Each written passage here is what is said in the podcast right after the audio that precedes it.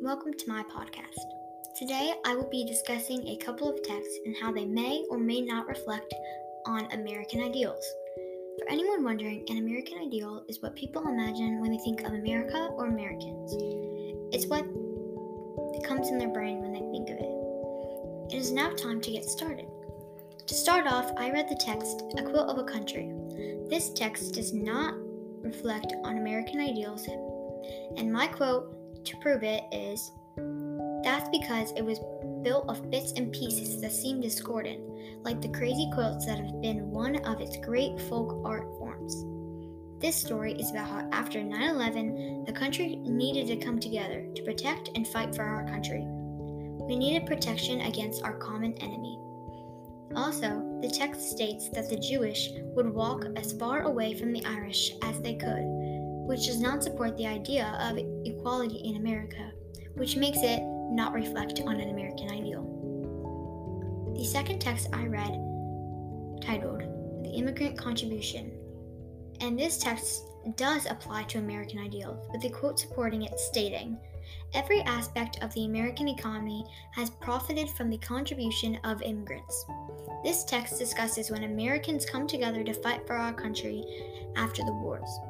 Next, this text does not support equality of people because it says the dream itself was in large part of the product of millions of plain people beginning a new life in the conviction that life could indeed be better. The next text I read, titled American History, does not support American ideals because of the quote Listen, honey, Eugene does not want to study with you. He's a smart boy. He doesn't need help. The text is about the day the president died, and there was a little girl who likes the boy who lives next door.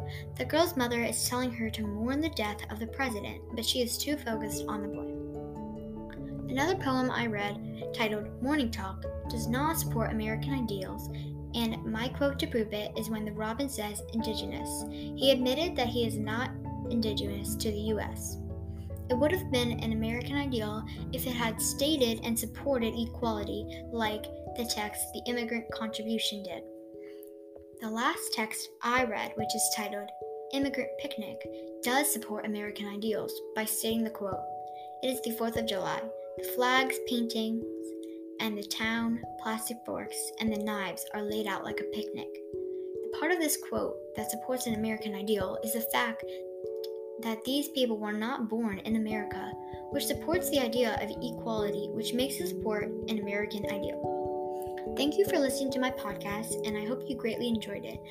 But before I end the podcast, I would like to share an immigrant story. I will be sharing a story of a girl named Camilla who was born in Argentina. She was brought to the US by her parents when she was seven years old. While she was growing up, she always had the big fear of being deported because she was an illegal immigrant. Her life greatly changed when her brother was deported when she was only 17. After her brother was gone, she was put under protection by DACA so she would not also be deported. While she was under protection, she had the ability to work and go to school. Throughout her life, she tried to become a legal citizen, and here are the reasons she stated as to why she believes she should have been. Number one, she is not a cr- criminal. Number two, she is a first generation college graduate. She pays her taxes and many more. But the president still does not believe she should be labeled as a legal American citizen. And she is not under protection. Therefore, she states The U.S. is the home I have ever known, and no DACA means losing everything I have ever worked toward. Thank you for listening to my podcast.